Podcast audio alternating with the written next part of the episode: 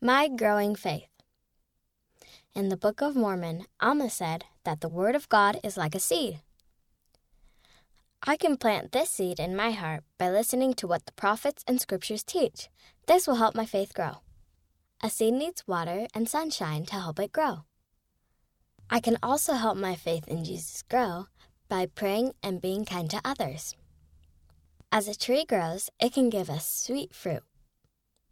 As my faith grows, it will bring sweet blessings into my life. I'll keep helping my faith grow strong. Heavenly Father and Jesus Christ love me. End of the activity, My Growing Faith, read by Shannon Nelson.